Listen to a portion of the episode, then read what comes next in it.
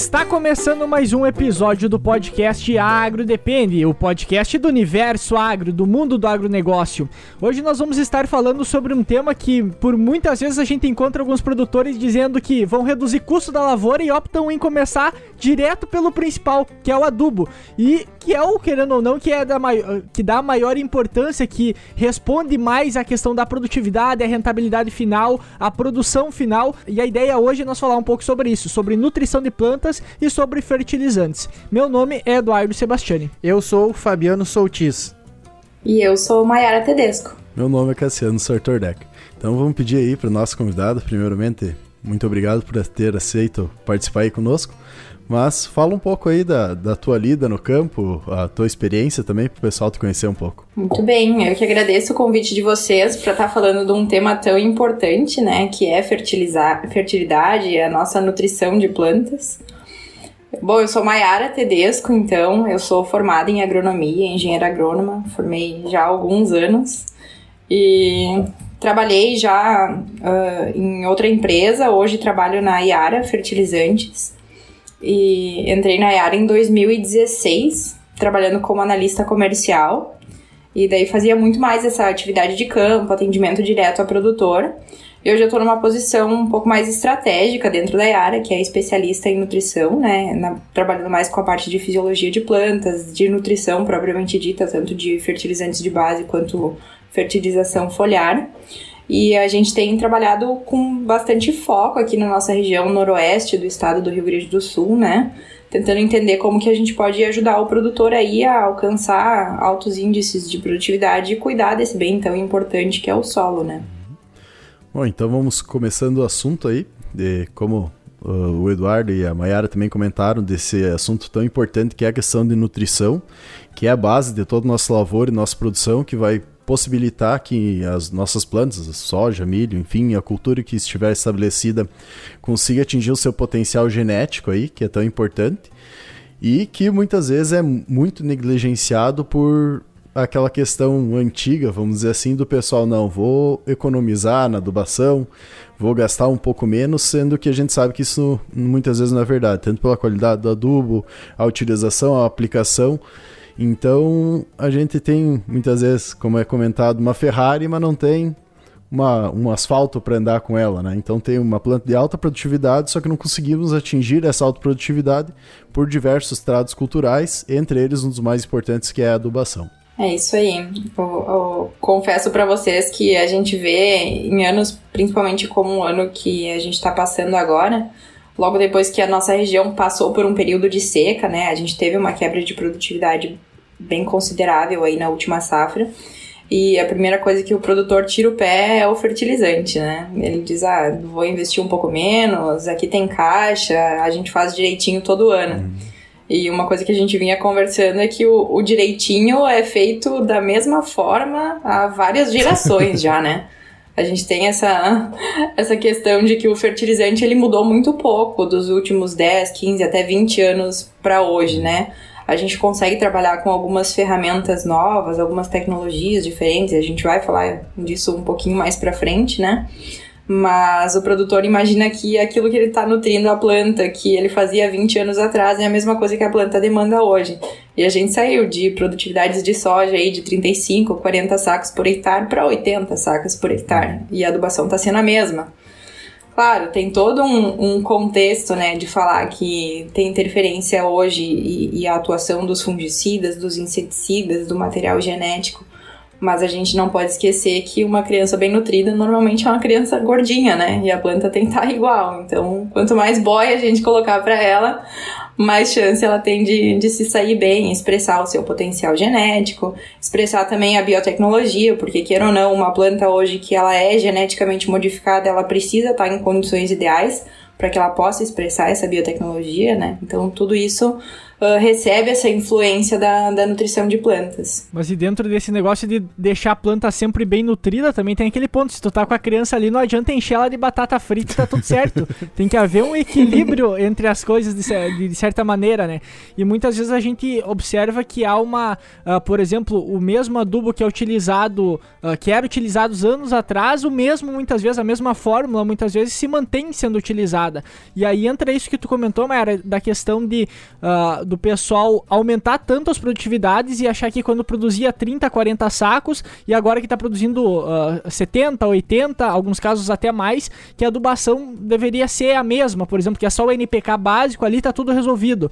Só que sem levar em consideração todos os outros aspectos do solo e toda a extração em si que tu está tendo no nutriente que se torna cada vez maior. Então, às vezes se perde aquele comparativo que para mim, cada vez que eu estou tirando mais a lavoura, de certa forma eu tenho que repor mais. E muitas vezes não é olhado dessa forma, né? É, exatamente. Até a gente brinca, né, de falar de fórmulas e não tô denegrindo nenhuma fórmula, pelo amor de Deus.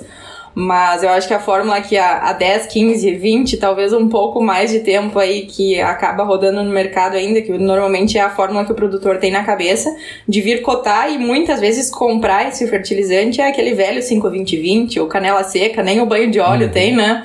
Uh, o 5-20-20, o 2-23-23, hoje para soja é o fertilizante, acho que de maior abrangência né, na, na região, que o pessoal ainda procura mais. E daí a gente fica imaginando, né, uma planta para ela sobreviver. E eu não tô falando para uma planta ser bem produtiva, tá? Ter alto potencial. Uma planta para ela sobreviver, ela precisa de no mínimo 15 nutrientes específicos, tá? E a gente faz a cotação lá do fertilizante, de um 5-20-20 da vida, e a gente está contando com três fertilizantes.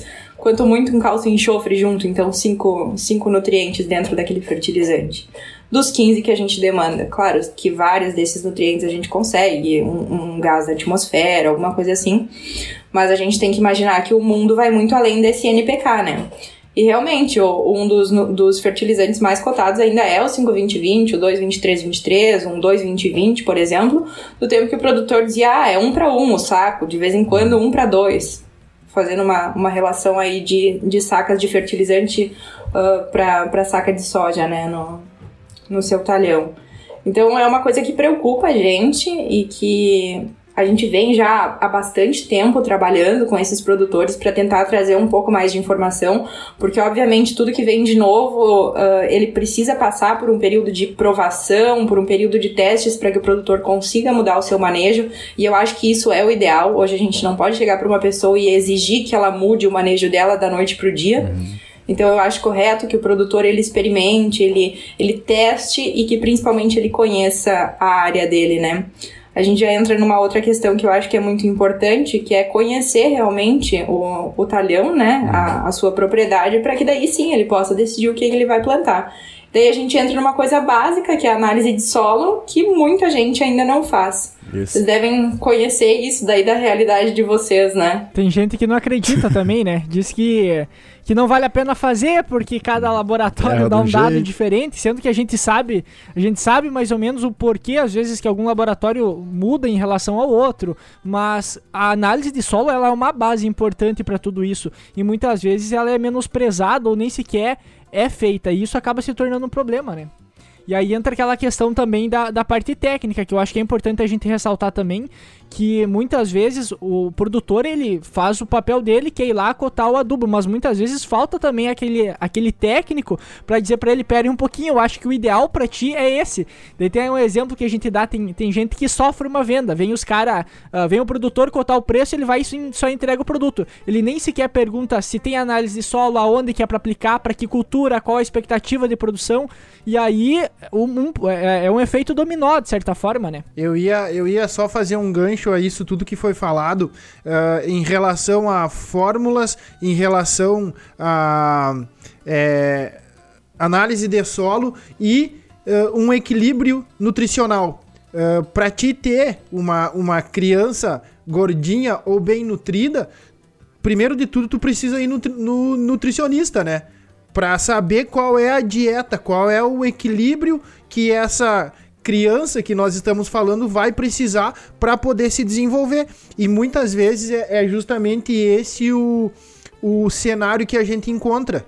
É, tu vê produtores, é, como foi falado e como foi dito antes, é, a primeira coisa onde é, pisa-se no freio é no fertilizante, né?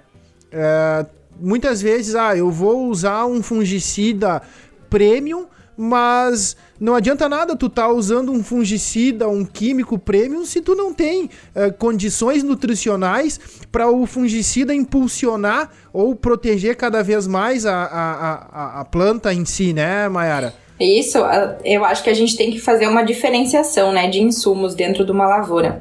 Eu acho que semente e fertilizante é basicamente o que vai construir a tua produtividade, o que vai fornecer a planta, fornecer aquela lavoura que ela tenha um potencial produtivo, né? Vamos fazer a, a, história da pirâmide, uhum. aquela, né? Um lado tu constrói a produtividade com época de plantio correta, com semente com bom vigor, boa germinação, genética adequada, com um fertilizante recomendado por essa avaliação, né, da análise de solo. E daí, em cima dessa construção de fertilidade, tu escora a tua produtividade. Porque um fungicida que você aplica na lavoura, um inseticida, você não está aplicando esses produtos para que a planta produza mais. Você está aplicando esses produtos para impedir que aquele potencial produtivo que a lavoura tem, ele diminua. Uhum. Né? Então, tu, tu tá protegendo a tua planta para ela não perder produtividade. E daí, realmente, assim, acho que pensando em análise de solo, que é essa parte inicial, né, que é a base, é o arroz com feijão ali, a gente tem que considerar a análise de solo como se fosse um exame de raio-x, talvez até aí uma mais elaborada, como se fosse uma tomografia. Uhum. Ninguém vai no médico e espera que o médico dê a recomendação de um remédio sem saber o que a gente tem. Sim.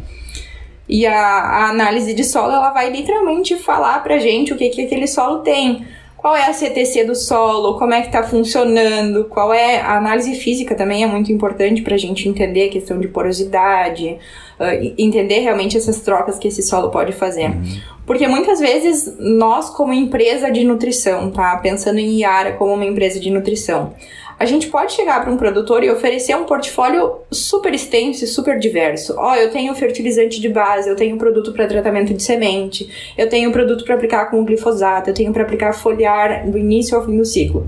Só que muitas vezes o produtor que não fez a análise de solo, que não conhece a realidade da sua propriedade, do seu talhão, pode ser que ele tenha um pequeno problema na, na lavoura dele. Pode ser que ele tenha um problema de boro, por exemplo. O boro é um nutriente muito importante para desenvolvimento da planta, para pegamento de florada, para produtividade de maneira geral. E daí não adianta chegar para um produtor e indicar o melhor fertilizante de base para ele se não conter boro. Sim. Porque... Não adianta eu indicar o mais top do premium, do premium, do premium, se o problema do produtor simplesmente for boro. Então a gente faz esse raio-x do solo para identificar as deficiências, quais são os gaps que esse solo tem, para que sim a gente possa fazer um manejo adequado, né? É aquela questão da, uh, da barrica que o pessoal comenta, né? Uh, tu, a tua água, tu vai enchendo a barrica, ela vai vazar pelo que tiver a, a maior deficiência, vamos dizer. Não adianta nada tu ter o nitrogênio, fósforo, potássio lá em cima se o teu gargalo da produção, que nem tu comenta, é o boro. Ele vai chegar no boro e ele vai limitar a produção, não vai passar disso. Porque é um, um elemento essencial que não está fazendo ele desenvolver acima disso, né? Exatamente. É, a chamada lei do mínimo. Lei do né? mínimo, lei do barril, lei de Liebig. e daí tu entra em outra questão isso, que, uh, isso.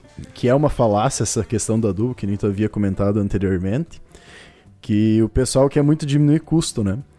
E daí não consegue perceber que por não utilizar um adubo, um adubo, no caso um fertilizante da forma correta, ah, porque deu uma seca, porque uma questão de doença, que nem tu comentou, tu tá diminuindo a possibilidade também da tua planta aumentar o sistema reticular, que vai ter um. um conseguir então uh, se recuperar se tiver uma seca, porque seu sistema reticular vai ser maior, então ele vai ter uma capilaridade, uma possibilidade de pegar água maior.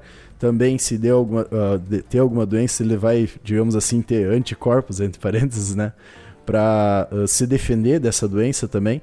Então, que é o que basicamente que tu comentou, uma planta bem saudável, que tem uma, uma nutrição correta, ela não vai sofrer tanto com as injúrias uh, da lavoura, tanto seca quanto doenças, porque ela própria vai estar mais fortalecida, né?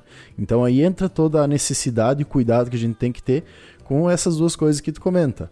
Uma que é o genó uh, a semente, no caso, que é o que vai te dizer quanto tu tem a possibilidade de chegar em produção, e outra, a nutrição, que juntamente também com toda a questão do solo que a gente comenta, é o que vai te dar a possibilidade de tu conseguir atingir esse potencial que a semente tem, né? E muitas vezes é esquecido disso e lembrado só dos fungicidas na hora de passar.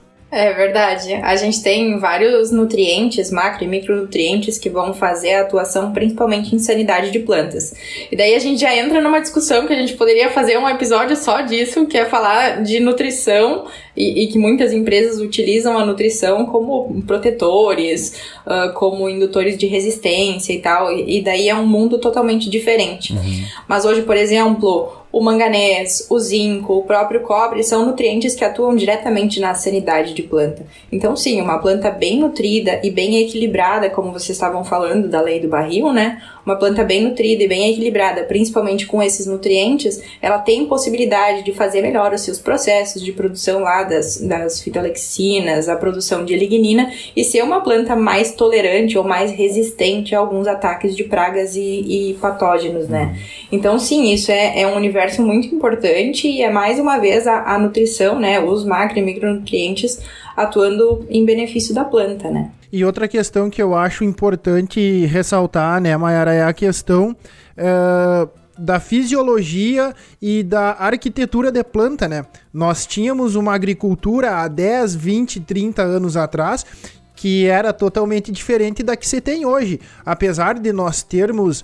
Uh, cultivares cada vez com menos índice de área, área foliar, com arquitetura cada vez menor. Uh, e aí voltamos ali naquela questão do, da, das formulações antigas. Tu precisa ter um tanto um equilíbrio nutricional quanto um fertilizante ou uma for formulação que vá performar tanto quanto a tua cultivar de soja ou o teu híbrido de milho ou a tua cultivar de trigo tem o potencial de produzir, né?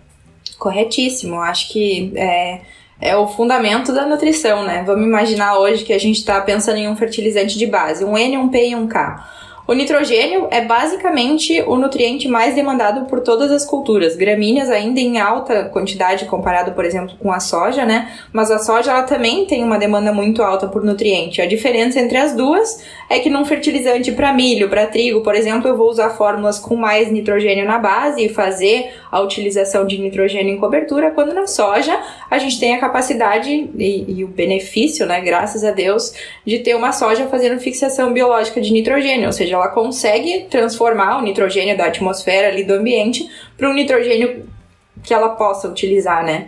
Então, partindo de nitrogênio, o nutriente mais demandado pela cultura vai atuar no crescimento das plantas, basicamente para auxiliar em todo o processo de fotossíntese.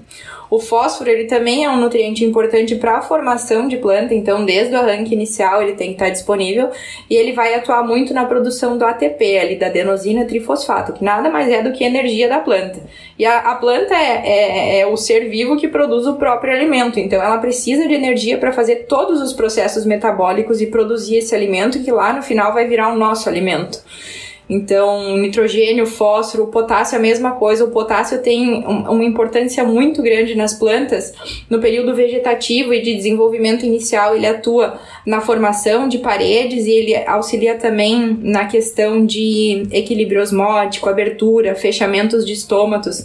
Então, no ano que nem a safra passada que a gente passou, uh, que a gente teve problemas e deficiência hídrica, né, o potássio se mostra extremamente importante para auxiliar esse, esses processos de transpiração, abertura fechamento de estômago.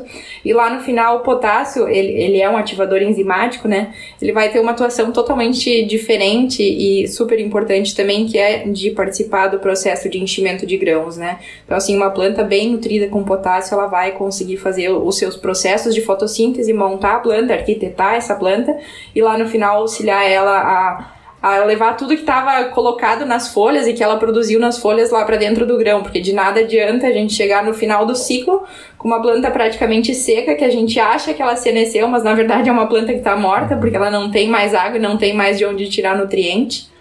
Então a gente está falando de três nutrientes basicamente muito importantes, que são os nossos macros. E aí a gente ainda vem com cálcio e enxofre, cálcio pensando em estrutura de planta. E é muito importante que a gente fale que cálcio nutricional é uma coisa e cálcio para correção de pH é outra coisa totalmente diferente, porque na nossa região aqui do Rio Grande do Sul a gente precisa trabalhar com calcário para corrigir pH e para a gente não ter problema de alumínio tóxico no solo. O alumínio é uma coisa muito perigosa em algumas regiões. Se a gente tem presença de alumínio tóxico, as nossas raízes elas não aprofundam, elas vão atrofiar, a planta morre. Questão de uma deficiência hídrica, cessou chuva, questão de 10, 15 dias ela já começa a sentir. Então, o cálcio como nutriente, ele vai atuar tanto na estrutura da planta, nas paredes ali da planta, mas ele também vai atuar lá no momento da floração, para auxiliar ali na, na produção da flor, no alongamento do tubo polínico junto com o boro, na fecundação em si. E o cálcio que a gente usa para o calcário, claro, ele vai fornecer cálcio com o passar do tempo, mas ele tem uma outra função ali na planta. E o cálcio é um dos nutrientes que mais tem interferência, ou seja, ele mais vai atuar de maneira positiva e negativa com outros nutrientes no solo. Então a gente está vendo que os nutrientes em si eles têm uma função muito importante para a planta, só que a gente ainda tem a, a, dificuldade de adubar corretamente com o fertilizante e ele ainda atua junto lá com o cálcio no solo. Então, muitas vezes o produtor que dá uma pesadinha no calcário porque sobrou um dinheirinho aquele uhum. ano, ele diz: Ah, eu vou colocar um pouquinho a mais porque daí no ano que vem eu não preciso entrar de novo. Ou de repente, em vez de entrar em três, eu posso entrar em quatro, cinco anos de novo com o calcário. Uhum. E daí ele faz, desculpa, eu queria falar um palavrão aqui, não vou, Pode tá? Falar? Mas ele faz uma burrada. Ele faz, deixar a burrada que fica bonito, que né? ele faz uma bobagem, gente, porque daí ele coloca cálcio demais no solo e vai interferir, por exemplo, na absorção de zinco, hum. na uhum. absorção de manganês, na absorção de ferro, que são os micronutrientes e e micronutriente, ele se chama micronutriente porque em vez da planta precisar de quilos por hectare, ela vai precisar de gramas ou de poucos, uhum. poucos quilos por, por hectare, né? Então, imagina, tu, tu tá colocando um fertilizante, por exemplo, um DAP, que é amplamente utilizado no inverno. Tu vai lá, tu larga uma carga bem pesada de um fósforo, que já dificulta um pouco a absorção ou a disponibilidade do zinco para a planta, e o produtor ainda vai lá e faz uma calagem pesada. E o cálcio também atua negativamente para a absorção de zinco. E daí a gente tá com um trigo plantado agora no campo e o micronutriente mais demandado pro trigo é o zinco. E daí tu fica pensando, pô, e aí, o que, que podia ter feito, sabe? Dentro, dentro de tudo isso que tu comentou, daí vamos pegar desde a parte do nitrogênio, a influência que vai ter desde a parte de correção do solo. Por exemplo, tu vai pegar um solo que tem uma condição melhor de pH, por exemplo, vai ter um desenvolvimento das, uh, das bactérias em si no solo que vão proporcionar uma maior fixação. Por exemplo, as, as, uh, os ba o bacilos. Uh, meu Deus, confundi geral agora. os risóbios em si do soja, a, a fixação máxima biológica dele vai acontecer ali por 6, 6,5. Claro que são quase nenhuma lavoura a gente encontra um pH muitas vezes tão alto, mas o que que acontece que essa falta muitas vezes de correção e adubação em si, o calcareamento nas áreas, isso faz com que haja um desequilíbrio muito grande.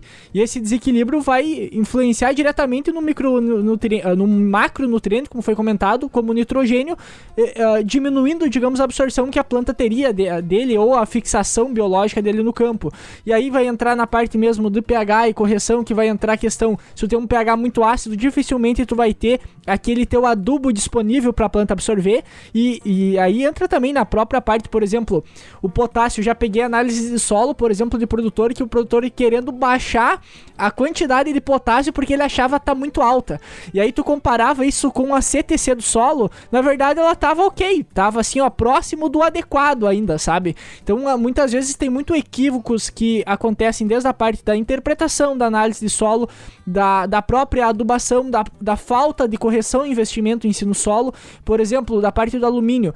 A raiz de soja, se eu não me engano, é um metro e meio, dois metros que ela chega aí de profundidade. Aí tu vai pegar, por exemplo, um solo que a gente faz a correção de 0 a 15 ou 0 a 20, uh, ah, faz a análise de solo, daí tu tira uma análise de solo de 20, um pouco mais profunda, de 20 a 30, 20 a 40, digamos assim, e aí tu vai encontrar uma alta presença de alumínio. Claro que tu não precisa ter NPK lá no fundo, de certa forma, mas tu tem que ter pelo menos um alumínio neutralizado de alguma forma para que proporcione o desenvolvimento daquela raiz. E logo isso também já vai espelhar, tem problemas de compactação, porque não vai ter raiz descendo, não vai ter água infiltrando, e aí é uma cascata, né? Uma coisa vai levando a outra. É tudo um conjunto. Entra toda a questão de estrutura de solo, né? E tu, é que nem tu comentou, tudo é um conjunto, nada trabalha solito, vamos dizer assim. Toda a parte microbiológica do solo, a parte uh, textural, vamos dizer assim, a parte física no caso, tudo vai trabalhar junto com a química, é um tripé, né? Nada trabalha solito. E é que, essa questão que nem o Eduardo comentou, que em diferentes níveis do solo, vamos dizer, em diferentes funduras, vai ter diferentes nutrientes. E isso muitas vezes se limita à produção, porque, vamos dizer, se tu tem uma camada compactada ela não está chegando lá embaixo, tu vai ter deficiência de algum nutriente. Daí entra na parte da tua estratégia de lavoura que tu deveria estar tá tendo. Ah, eu vou fazer a questão de um plantio, um manejo com plantas de cobertura para tentar quebrar essa camada compactada, entrar com uma escarificação e daí depois fazer todo um trabalho para eu conseguir chegar lá embaixo, mas até eu chegar lá embaixo eu vou ter que disponibilizar tais e tais nutrientes na parte de cima, vamos dizer assim, para ele ficar disponível para a planta, né? Mas muitas vezes a gente não se dá conta e não faz isso a campo, né? E aí tem até a questão de aonde cada nutriente vai ser absorvido. Alguns mais tem que estar tá mais distribuído na raiz, outros tem que estar. Tá, ou seja, tem, tem a forma de absorção de cada um e a disponibilidade de cada um que funciona de uma forma hum. diferente, né? Daí a gente entra num assunto polêmico aqui, eu vou fazer a pergunta para vocês. Vocês já devem ter visto na nossa região alguns profissionais recomendando a adubação de fósforo a lanço. Uhum. Gente, a raiz de planta ela desce por dois nutrientes, basicamente, tá? Por vários motivos, mas basicamente por dois nutrientes. Um deles é o fósforo e o outro é o cálcio. Como que a gente está jogando cálcio nas nossas lavouras? Lanço. Maior parte. A lanço, em cobertura. Daí vem alguém e fala pra gente pra estar tá largando o nosso fósforo a lanço, em cobertura. Imaginem que a gente está enterrando, enterrando entre aspas, né? O nosso fósforo ali, bota botinha, bota o que quiser, a 4, 5 centímetros no máximo de profundidade. Como é que a gente quer que a raiz desça? Como é que a gente quer que uma planta ela, que ela aprofunde raiz para procurar cálcio e fósforo se o nosso cálcio e fósforo eles não estão em profundidade? É, na verdade, na verdade tu tá tu tá criando uma planta preguiçosa, né? Porque ela tem o que ela precisa em superfície. E tem aquela, aquele conceito, eu não vou lembrar, mas eu lembro no tempo da faculdade que tinha um professor nosso que dizia que a planta ela é um animal de ponta cabeça, né? Ela Pelas come pela, pela raiz e a, a raiz é a boca. É. Então por que que, por que que tu vai for, por que que ela vai buscar nutriente se ela tem tudo ali uh, em cima onde ela precisa e tá muito cômodo para ela, né? É. E tem uma que dá pra, dá pra colocar junto nessa agora, que a planta ela não come, né, pela raiz. A planta tem que beber. tem essa. Que e a é... planta ela precisa de água para solubilizar os nutrientes. E os nutrientes estão passando por aquele processo de oxidação hum. e redução, para que daí ela puxe, ou por interceptação, fluxo de massa, todo aquele processo que daí a gente vai para a base lá da agronomia, né? Mas realmente a gente precisa dos nutrientes solúveis ali nessa solução do solo, então a gente precisa de água, de estrutura de solo e de nutriente disponível para que a planta realmente possa beber esses nutrientes, né? A gente estava falando antes do. Desculpa, a gente estava falando antes do zinco, e até já que estamos falando de enraizamento, né? O zinco, ele é um nutriente que ele vai atuar ali na síntese do triptofano, que é um aminoácido, que é quem vai produzir as auxinas, que são os hormônios de crescimento tá? E daí, por exemplo, a gente falou de calcário, de fósforo, que atuam na dificuldade, interferem né, nessa absorção de zinco. E daí a gente tem gramínea, com um nutriente super demandado, que é o zinco, tá? Um micronutriente muito demandado pelas gramíneas, milho, trigo, sei lá, de todas as gramíneas que a gente tem plantadas aqui na nossa região, o próprio azevém, por exemplo, pastagem, né, de, inverno, algumas regiões fazendo milhetos também. Uhum. E daí a gente vai lá dar uma bomba de nutrição de fósforo, porque o inverninho é bom, né, pra gente corrigir o fósforo, é normalmente isso que o, o produtor faz, então vai lá dar uma carga mais pesada de fósforo, já fez a calagem aqui nessa entre safra. E daí a gente quer que a planta aprofunde raiz, porque é o momento que a gente tem para aprofundar a raiz. Botar, por exemplo, um milho que desce seus 2 metros, 2 metros e meio deveria ser o ideal, tá descendo um metro hoje na nossa região. E aí a gente coloca um milho e quer que ele aprofunde raiz para empurrar nutriente para baixo e para formar galeria no solo. E daí a gente deixou o nosso cálcio e o nosso fósforo ali em cima. O que, que a gente pode fazer, tá? Que é uma alternativa hoje a gente pode tratar a semente e fazer a aplicação de zinco via foliar, desde que seja uma fonte segura, uma fonte confiável, para que essa planta ela tenha zinco suficiente para produzir auxinas e, e para crescer, vamos dizer assim, né, os seus meristemas ali, as suas pontas, que é onde ela vai estar tá produzindo a auxina, para que ela realmente aprofunde raiz.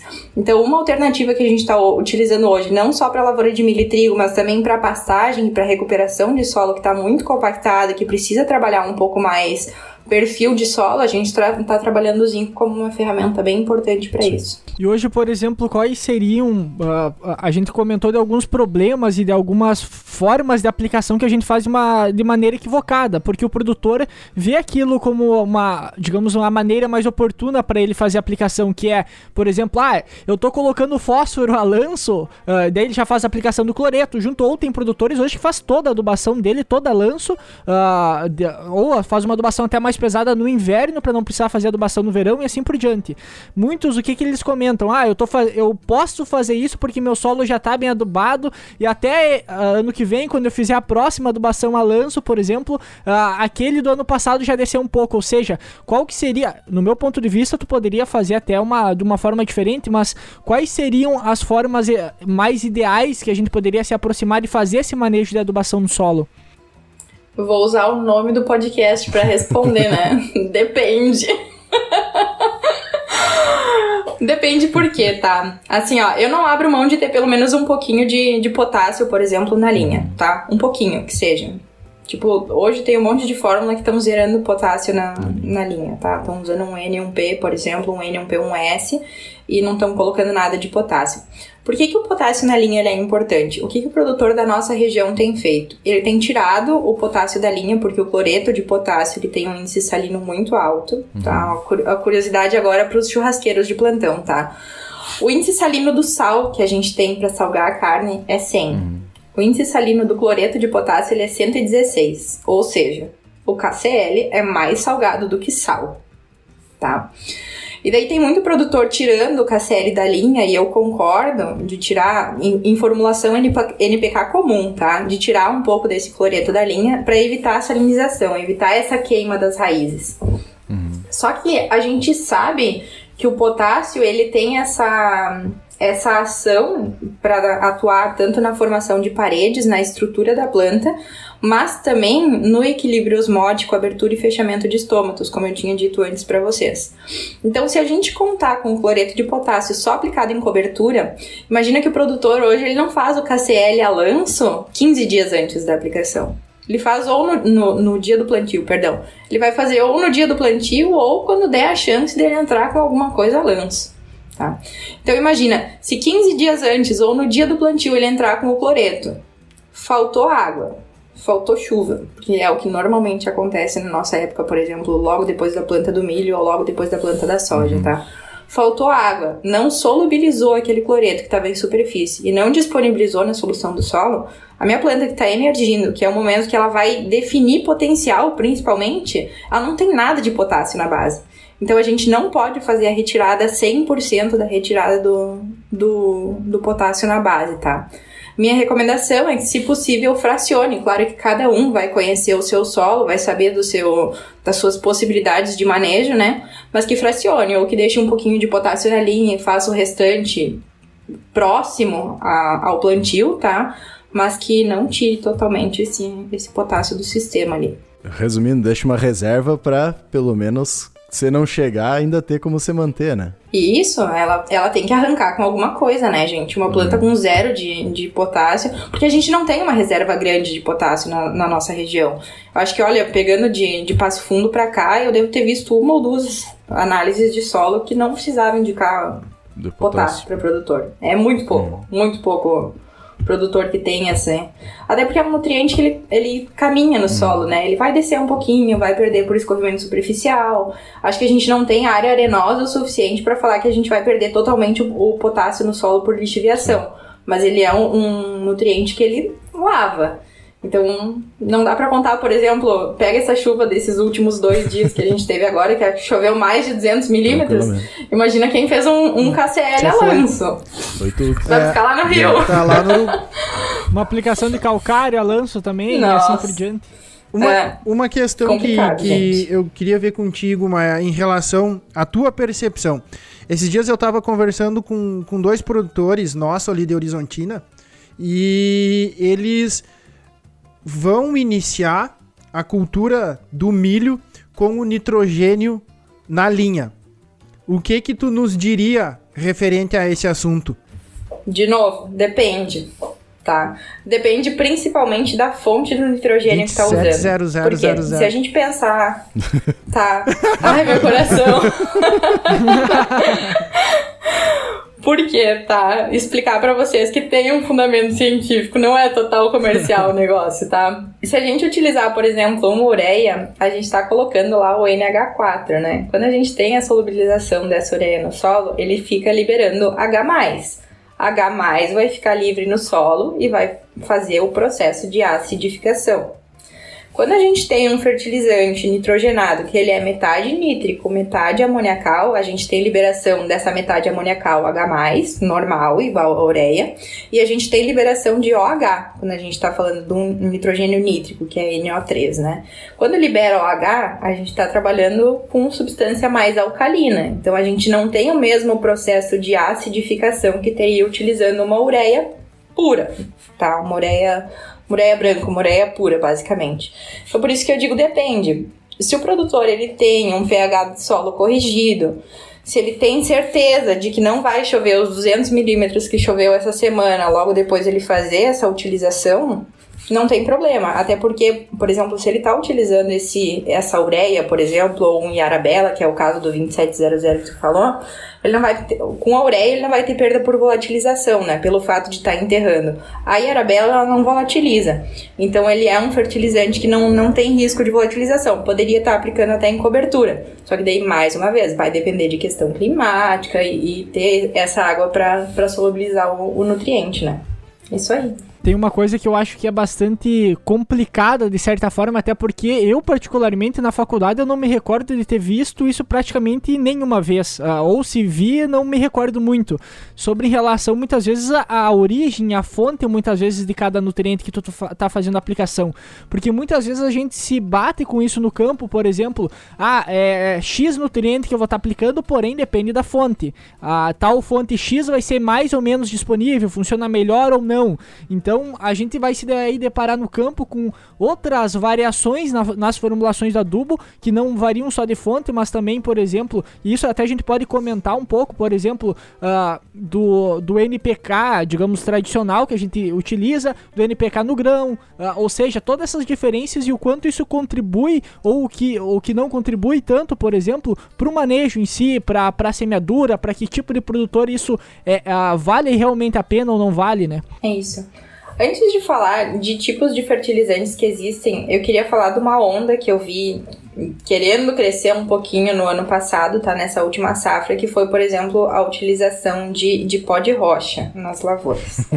Tá. E os adubo líquido também aparece de vez em quando? É, de vez em quando. Tem que entender um pouco do que que acontece aí, tá? Primeiro de tudo, o fertilizante, ele sim, ele é originário de uma rocha, tá? Só que para a rocha virar adubo, para ela passar a ser um fertilizante, vamos tem dizer um assim, palavras bonitas, né? É, tem um banho muito importante aí no meio que é de um ácido. Então a gente precisa atacar a rocha com um ácido, e daí pode ser um ácido sulfúrico, por exemplo, podem ser vários ácidos, e dependendo do ácido e dependendo do número de banhos que essa rocha tomar, ela vai se tornar um fertilizante, tá? Principalmente falando de fertilizantes à base de fósforo. E daí é assim, gente. Uh, tem muita gente que, que entra no mercado e a gente sabe que picareta tem de monte, né? Acho que eu posso falar uhum. isso. Então, tem gente que surge aí do nada fala: ah, eu tenho um produto milagroso, o produtor vai usar isso esse ano, vai custar um terço do valor que ele usaria num fertilizante, e por cinco anos ele não vai mais precisar adubar, porque tá colocando tanto de tal coisa. Uhum. Muito cuidado quando isso acontecer, tá?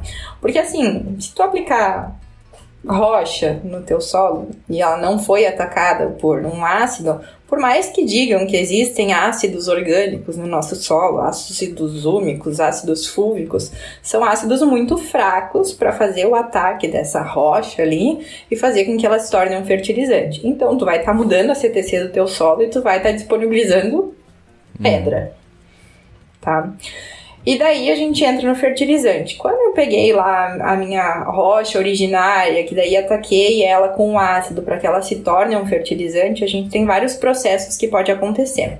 Se um dia vocês, até convido vocês, um dia quiserem conhecer uma, uma misturadora de fertilizantes ou uma empresa que produz fertilizantes até um NPK no grânulo, a gente pode ir junto conhecer, tá? Fica, fica o convite já. Uh, a gente tem duas maneiras de produzir um fertilizante. Um fertilizante simples, que é, por exemplo, o 520-20, o 223-23, a gente tem uma baia de fertilizante nitrogenado, uma de fósforo e uma de potássio.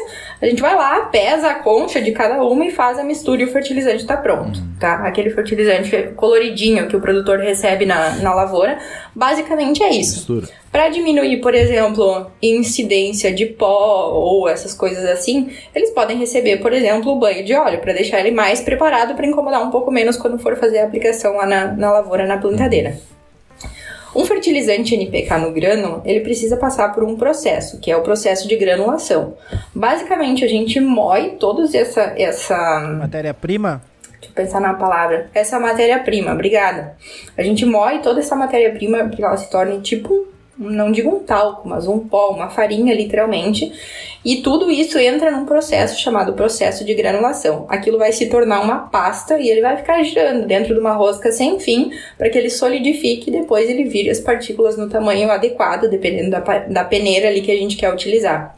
Uhum. Depois disso, a Yara ainda ela faz um processo de fazer o recobrimento desse fertilizante com uma tecnologia que é única da Yara, nenhuma outra empresa no mundo tem se chama Yara Vita Pro Coat. Ele é um fertilizante líquido da Yara. O que a gente usa mais na nossa região é o BMZ, então ele vai fornecer boro, manganês e zinco para as plantas, tá? Uh, a gente pega esses essa base de nutrientes ali do NPK no grânulo que continha nitrogênio, fósforo, potássio, mais cálcio e mais enxofre na forma de sulfato de cálcio, tá? É importante falar isso porque a planta ela só absorve sulfato, a planta ela não absorve enxofre na forma elementar.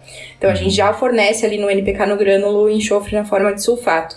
Daí a gente faz o recobrimento desses grânulos que passaram por esse processo de granulação com uma substância, com um fertilizante, nada mais é do que um fertilizante líquido, faz esse recobrimento que vai fornecer mais boro, manganês e zinco. Então a gente consegue colocar oito nutrientes na mesma quantidade em todos os grânulos, para que o produtor, quando ele for fazer essa aplicação, ele tenha essa, esse fornecimento dos oito, dos oito nutrientes no, no grânulo, tá? O que mais que a gente tem hoje no mercado? Tem algumas empresas que trabalham com fertilizante na forma de NPS, nitrogênio, fósforo e enxofre, de diversas formas. Uh, mas a maioria das empresas ainda trabalha com fertilizante mistura na forma de, de NPK, né? Eu queria chamar a atenção de vocês, dos produtores que vocês conhecem, de quem vai ouvir a gente, porque tem muitas empresas que trabalham ainda colocando ou fornecendo, por exemplo, cálcio e magnésio junto do fertilizante, muitas vezes a gente compra gato por lebre, né? Nem sei se poderia estar tá falando isso, daqui a pouco estão me ligando para dizer que eu falei bobagem aqui. Bobagem não, mas uma coisa que não devia contar. Uh, e a Yara não trabalha dessa forma também. A gente coloca tudo que tem dentro do bag ou do saco do fertilizante é nutriente. A gente não trabalha com enchimento, com granilha, com esse tipo de coisa. Então é. Vocês cortam isso depois se vocês quiserem, tá?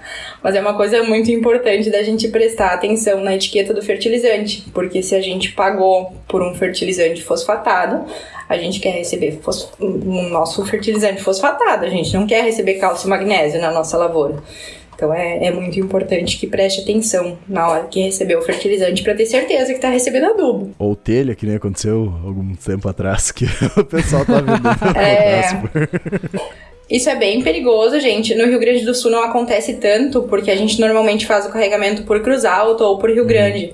Mas existem várias partes no Brasil que diversas empresas, não só a Yara, já passaram por, por falsificação do pessoal pintar resto de obra, resto de construção e, e largar dentro do, do, bag do fertilizante, largar só uma camadinha de adubo em cima. O produtor olha para dentro, acha que é o adubo Sim. mais lindo que ele já viu, né? Quando pega ali para baixo é resto de obra. É complicado. É, é triste o negócio. É bem triste mesmo. em relação ao enchimento das formulações, independentes elas de formulações premium ou formulações mais uh, antigas e mais uh, me foge a palavra agora como eu poderia tradicionais comuns, talvez tradicionais, tradicionais comuns comuns tradicionais o que que o que que tu poderia nos falar sobre essa questão dos enchimentos, porque muita, muitas vezes os produtores justamente acham que, bah, eu tenho 5, 20, 20 e o resto, como é que fica? Ah, o resto é o resto.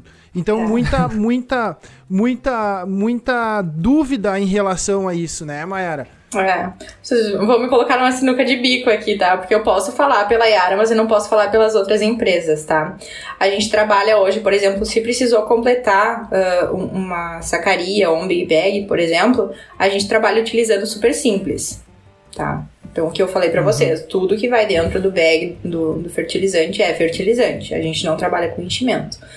Uh, uhum. A gente sabe que tem outras empresas que trabalham com essa prática. Acho que no sul do Brasil nem Acho não, né? Tenho certeza que no sul do Brasil a Yara não faz nada desse tipo. Uh, algumas outras regiões, uh, se eu não me engano, até alguns, tipo, 3, 4 anos atrás ainda tinha essa prática, mas a gente já, já extinguiu essa, essa prática e hoje a gente trabalha com, com a para completar a fórmula, a gente trabalha com o super simples, né? Que pode ser um 0018, um 0020, por exemplo para que tudo seja uhum. nutriente realmente. O que a gente escuta é que em algumas formulações, digamos, claro, de, de, algumas empresas, digamos, vai conter, por exemplo, carbonato de cálcio, sulfato de cálcio e entre outras coisas, digamos assim, que daí não, não saberíamos dizer o que, mas seria tudo formulações para preencher o bag pela, mesmo, né? Preencher pela legislação Isso. não tem nenhuma uh, nenhuma necessidade, vamos dizer, de ser algo específico, pode ser qualquer coisa para fazer o enchimento, ou não é assim? Cara, essa resposta eu vou ficar devendo para vocês com relação à legislação, tá? Uma base que eu posso informar vocês é assim: a legislação exige que tenha um determinado nutriente ali dentro. E daí o nutriente ele não precisa ser um nutriente para a planta. Por exemplo, se tiver um, um por exemplo, um CaCO3 ou propriamente um, um magnésio, por exemplo, ali dentro, um sulfato de magnésio, por exemplo, cara, é é, é um nutriente da tabela periódica. Não deixa de ser. É a mesma coisa. Falando mais especificamente para vocês, assim, ó, por exemplo, legislação para fertilizantes foliares, tá? Uh, hoje, se a Maiara resolver abrir uma empresa em parceria com vocês sobre fertilizantes foliares à base de zinco e onde você tiver um galpão com telha de zinco sobrando aí, a gente pode moer finamente o negócio, botar uma conchada de ureia ali dentro e a gente entrega e diz analisem e nos mostrem o que, que tem aqui dentro. Vai ter zinco e vai ter nitrogênio. É que aí entra naquela parte da questão que tu tá aplicando, que daí, é, um exemplo, por exemplo, ácido fosfórico ou ácido fosforoso.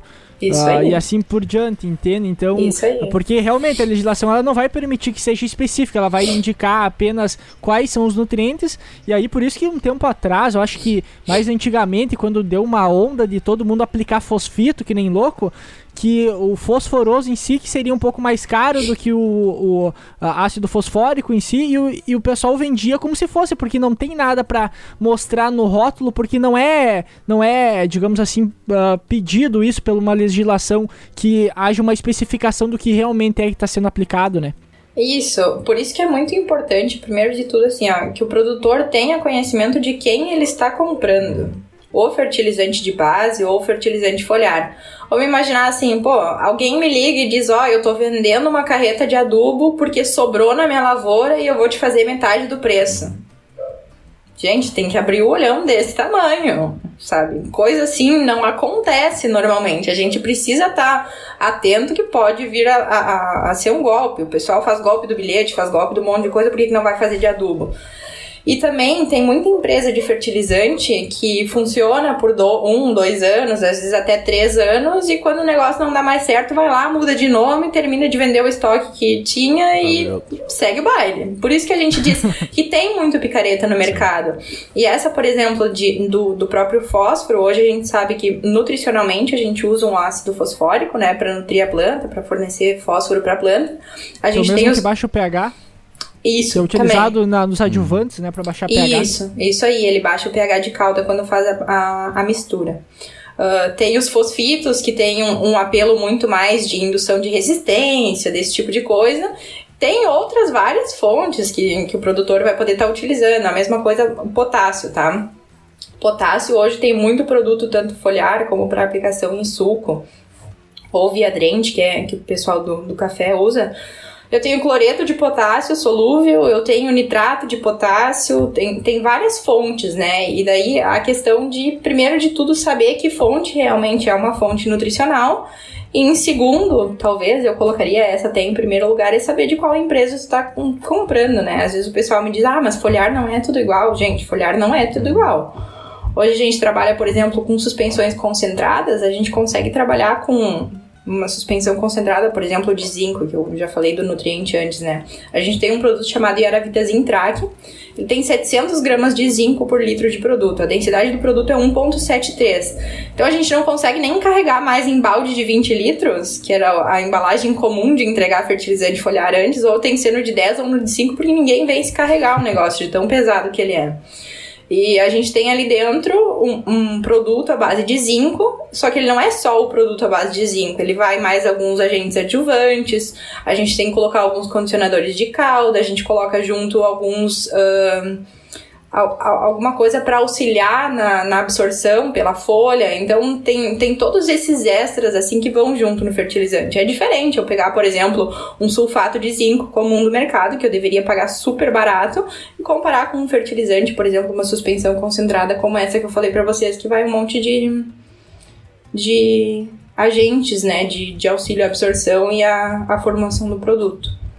Hoje, hoje existe alguma forma de encontrar? Ah, deve ter, mas eu, eu acredito que pelo menos eu nunca cheguei a procurar em relação a isso. Se tem como encontrar, por exemplo, todas as. algumas a, ou a maioria das matérias-primas utilizadas em formulações de adubo ou voltado, ou que são utilizadas na, no agronegócio uh, especificando mais ou menos o que realmente é o que não é absorvido, porque muitas vezes, como a gente comentou, a gente recebe muito pouco esse, esse tipo de informação sobre a origem, a fonte do que está sendo utilizado e, e e dificilmente tu encontra, porque isso querendo ou não entra numa parte química bem específica até para alguém que não entende muito de química querer se aprofundar muito, né?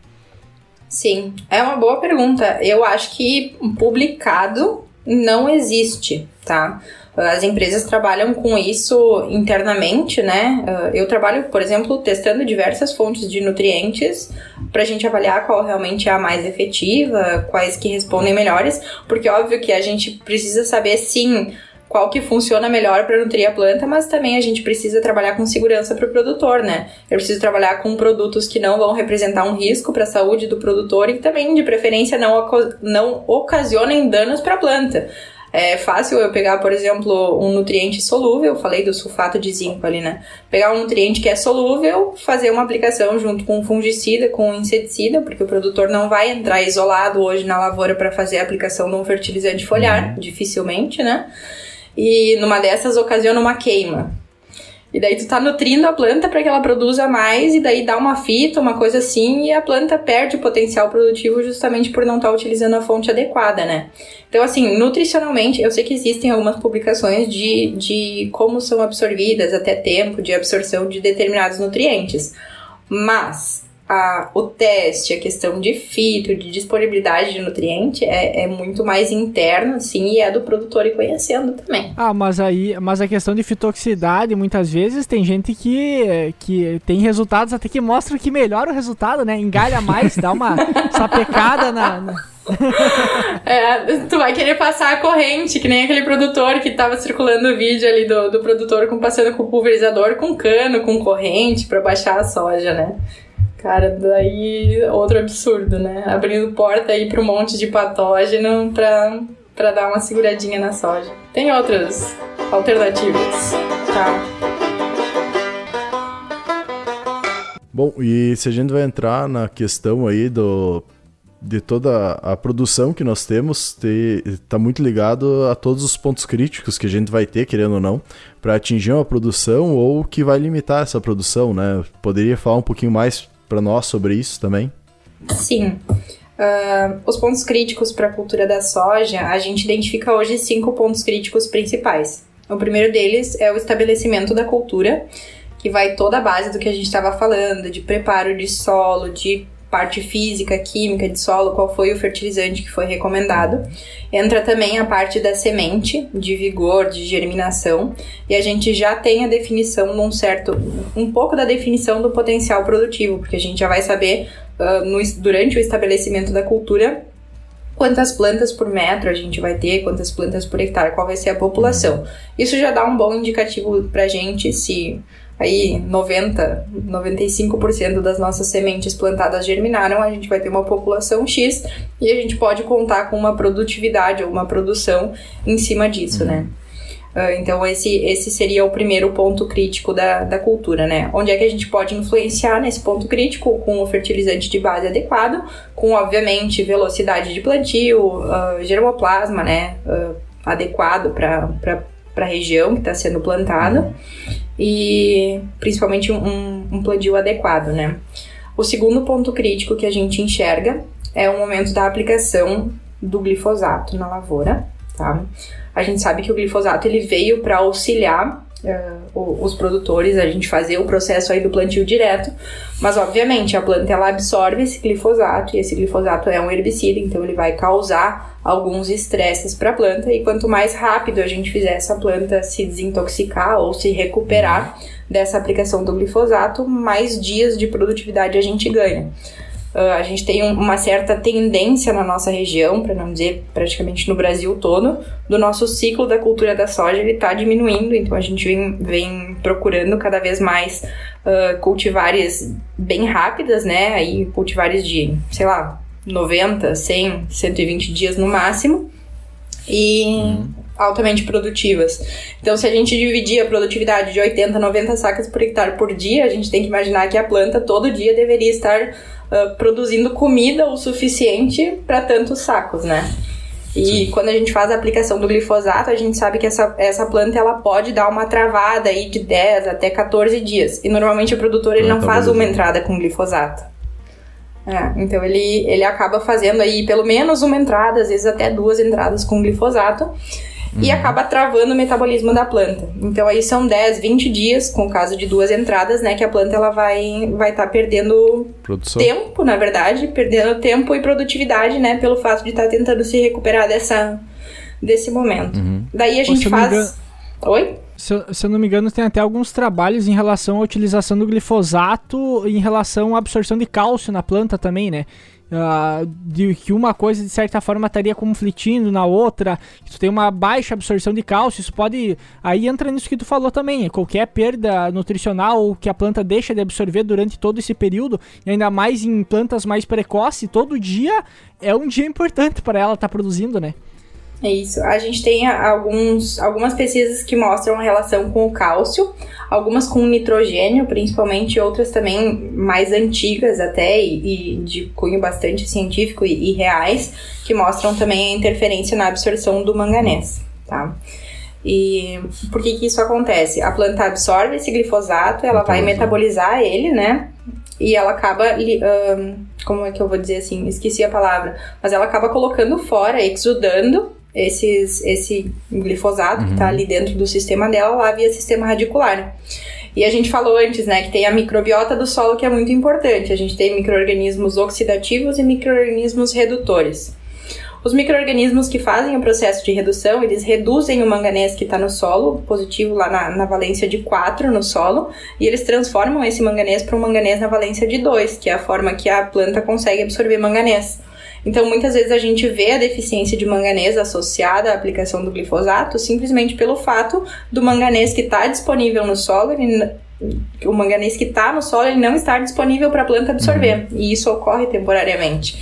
Então, o ideal é que a gente forneça para a planta o nutriente que está faltando nesse momento dessa aplicação e forneça também uma bomba ali de energia. A Yara tem um produto que é chamado Yara Vitaglitrel, que a gente recomenda a aplicação junto com o glifosato, que ele fornece o ácido fosfórico para fornecer o ATP para a planta e fornece ali o, o manganês junto, que é o nutriente que está faltando nesse momento. A gente tem três rotas que são importantes no momento que acontece a aplicação do glifosato. Uma é a rota do chiquimato, da rota, rota do, roça, da rota do ácido chiquímico. da, do corismato e da rota do ácido jasmônico. Então, assim, são processos fisiológicos que estão acontecendo quando a planta recebe a aplicação do glifosato. Ela não vai morrer com essa aplicação, mas ela precisa se recuperar muito rapidamente para que ela não perca a produtividade. Uhum. Então, esse é o segundo ponto crítico, que a gente precisa fazer uma atuação nesse momento para que a planta ela dispare e continue produzindo, fazendo fotossíntese. Se a gente for um pouquinho mais adiante, a gente tem o terceiro ponto crítico, que é o período inteiro do desenvolvimento vegetativo da planta. Imagine que a planta ela nasce, germina aquela sementinha, ela passa a vida inteira dela ali colocando caixa, uhum. para que essa caixa, esses galhos, esses trifólios, essas folhas, elas produzam fotossíntese, acumule açúcares, proteínas, energia ali dentro das folhas, para que no final do ciclo, quando ela florescer e começar a encher o grão, a planta vai senescer, ela vai abortar todas essas folhas e vai transportar essa produtividade para dentro da, desse grão, uhum. que é o que acontece no, no, no processo fisiológico dela. Manter a espécie Só que daí, viva. durante esse período. Isso aí, manter a espécie viva. Durante esse período, a gente tem várias coisas que estão acontecendo. A gente tem, por exemplo, dias nublados, que acontece aí de passar três, quatro dias, que nem esses dias que a gente tá agora, chovendo, uhum. sem sol, a planta não consegue fazer fotossíntese. Alagou o solo, ela não tem ar no solo, ela não consegue fazer o processo de respiração e transpiração nas raízes e nas folhas. Se a gente tem excesso de sol, a gente pode ter uma, alguma coisa de temperatura extremamente alta também, está estressando a planta. Tudo isso vai acumulando alguns radicais livres de oxigênio dentro da planta. Daí a gente tem três uhum. nutrientes que são indispensáveis para fazer lá o processo da sódio, da superóxido desmutase, que é o manganês, o zinco e o cobre. De novo, três micronutrientes que atuam na limpeza da planta, basicamente desses radicais livres de, de oxigênio. Então, o período de desenvolvimento vegetativo da planta em si, ele também é um ponto crítico, principalmente quando a gente tem a atuação de algum estresse. Então, uma aplicação de um fungicida, por exemplo, gente, a gente está colocando adjuvante para fazer com que esse fungicida atue da melhor forma, mas ele acaba destruindo a camada serosa da planta, que é nada mais é do que uma, uma capa de proteção. Uhum. Então, a gente acaba atuando, tentando proteger a planta, mas a gente acaba dando um desequilíbrio nela. Então, também é um ponto crítico. Mas é aquele negócio, tudo que tu entra de, com uma formulação química que está colocando ou sendo colocado na planta, de certa forma vai ter uma interferência. A mesma coisa, qualquer remédio que a gente vá tomar, de certa forma, vai afetar o nosso metabolismo. Pode ser que pareça que não, mas ele precisa processar de alguma forma aquilo para expelir. E a planta da mesma forma. Então, todo o químico, de certa forma, que vai estar tá entrando em contato com ela, ela vai ter que passar por esse processo e esse processo de, querendo ou não, gerar perda de é. energia. Eu já vi alguns trabalhos, por por exemplo, com, com comparando aplicações, por exemplo, controle de, de, uh, de, como é que eu posso dizer, de fazendo aplicações dos defensivos comparado numa área que era só produtos biológicos. Claro que era um ambiente mais controlado e aí o biológico conseguia dar conta até de uma ferrugem, por exemplo.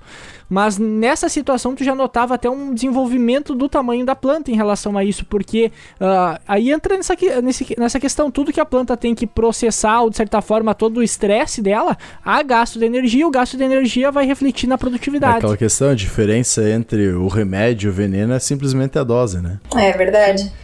Até isso acontece com a, os os produtos químicos, vamos dizer assim, os nossos fungicidas, inseticidas, moléculas formuladas químicas, mas acontece também com nutriente. Uh, por exemplo, se eu fizer uma aplicação de um nutriente que vai sinalizar para minha planta produzir um hormônio, por exemplo, no momento errado, eu posso estar dando um tiro no pé, porque vamos imaginar período ali de floração, onde a planta deve estar produzindo hormônios de floração e concentrando basicamente em florescer e se reproduzir. Se eu fizer a aplicação do nutriente ou propriamente hormônios, como algumas, algumas empresas trabalham com hormônio aplicado diretamente, uhum. a gente pode estar correndo o risco de dar um desbalanço hormonal ou nutricional da planta e fazer com que ela faça exatamente o contrário, que seria abortar Sim. as flores, né? Então, o ideal é, é, a gente conhecer, claro, o solo, a propriedade, a região, mas também o, a, a, cultura em si, né? É diferente trabalhar com soja, trabalhar com milho, trabalhar com painço, por uhum. exemplo. A gente precisa conhecer um pouquinho da, das demandas da, da cultura, né? E daí a floração, já que eu falei de flor, né? Flor é o nosso quarto ponto crítico, porque é o momento mais delicado para a cultura e a gente sabe que, por exemplo, plantas como o trigo e o milho, elas polinizam bastante, né? Uhum. Mas a soja é uma A soja é danada, né? Porque ela pode abortar aí até praticamente 80% das flores que ela coloca. Então ela vai florescer muito, ela tem um gasto energético extremamente alto para isso. E um nutriente que atua diretamente na, na, no processo ali de florescimento, de pegamento de florada, alongamento de tubo polínico é o boro. Que na nossa região, para mim, é um dos limitantes de produtividade. Porque a gente estava trabalhando com áreas abaixo de 0,3 de boro, estava com deficiência. Acima de 0,3 precisava aplicar. Uhum. Gente, eu falo para vocês que acima, pelo menos, tem que estar com 0,6, 0,8. Trabalharia tranquilamente com boro acima de um ponto no nosso solo, assim, porque tá limitando muito a nossa produtividade. E em anos secos a gente vê mais deficiência ainda de boro. Então esse momento da floração, ele é o, o, nosso quarto ponto crítico, né? O ponto crítico que a gente identifica, porque justamente é onde a planta ela tá mais suscetível a dar qualquer problema, uhum. né? Então, assim, abortamento de flores, demanda nutricional, uh, polinização, aplicação de fungicida fora de época. Então, tudo isso influencia nesse, nesse momento de tão importante aí para a planta que é o, o, processo de floração. Depois disso, se Deus quiser, chove bem, ainda tá bem adubado, a gente só tem lá o último ponto crítico que é o, o enchimento de grão, né? Que é literalmente ela pegar tudo que ela produziu durante o ciclo inteiro, que tá cada vez mais curto, e mandar para dentro do, do grão. Esse é são os pontos críticos que a gente identifica, né? Aí a gente pode falar de cada nutriente que atua em, em cada um desses momentos, mas aí vocês vão ter que me aturar por mais uma vez, eu acho. Bom, então pelo visto vamos ter que. Já fica o convite então pra te aturar uma próxima vez que a gente comenta. pra gente. Eu acho. Pra gente ter mais uma palestra aí. Pra ti também nos aturar, né? Ah, mas eu gosto. Bom, então como tu, tu, havia comentado, já fica convite para uma próxima vez aí vir participar conosco, dar essa palestra, basicamente essa aula sobre nutrição aí, que sempre vem muito bem a calhar e é sempre bom reiterar esse assunto tão importante que é toda essa questão da, da nutrição em si e das formas de fertilizantes a ser utilizados. E no mais aí, muito obrigado por ter aceito participar do nosso podcast. Como eu comentei, fico convite nas próximas. E pro pessoal que ouviu aí, ouça nossos podcasts especiais aí, os nossos outros episódios especiais, nossos outros episódios do podcast. E até a próxima, pessoal. Valeu, tchau, tchau. Feito, moçada. Abraço. Valeu, gente.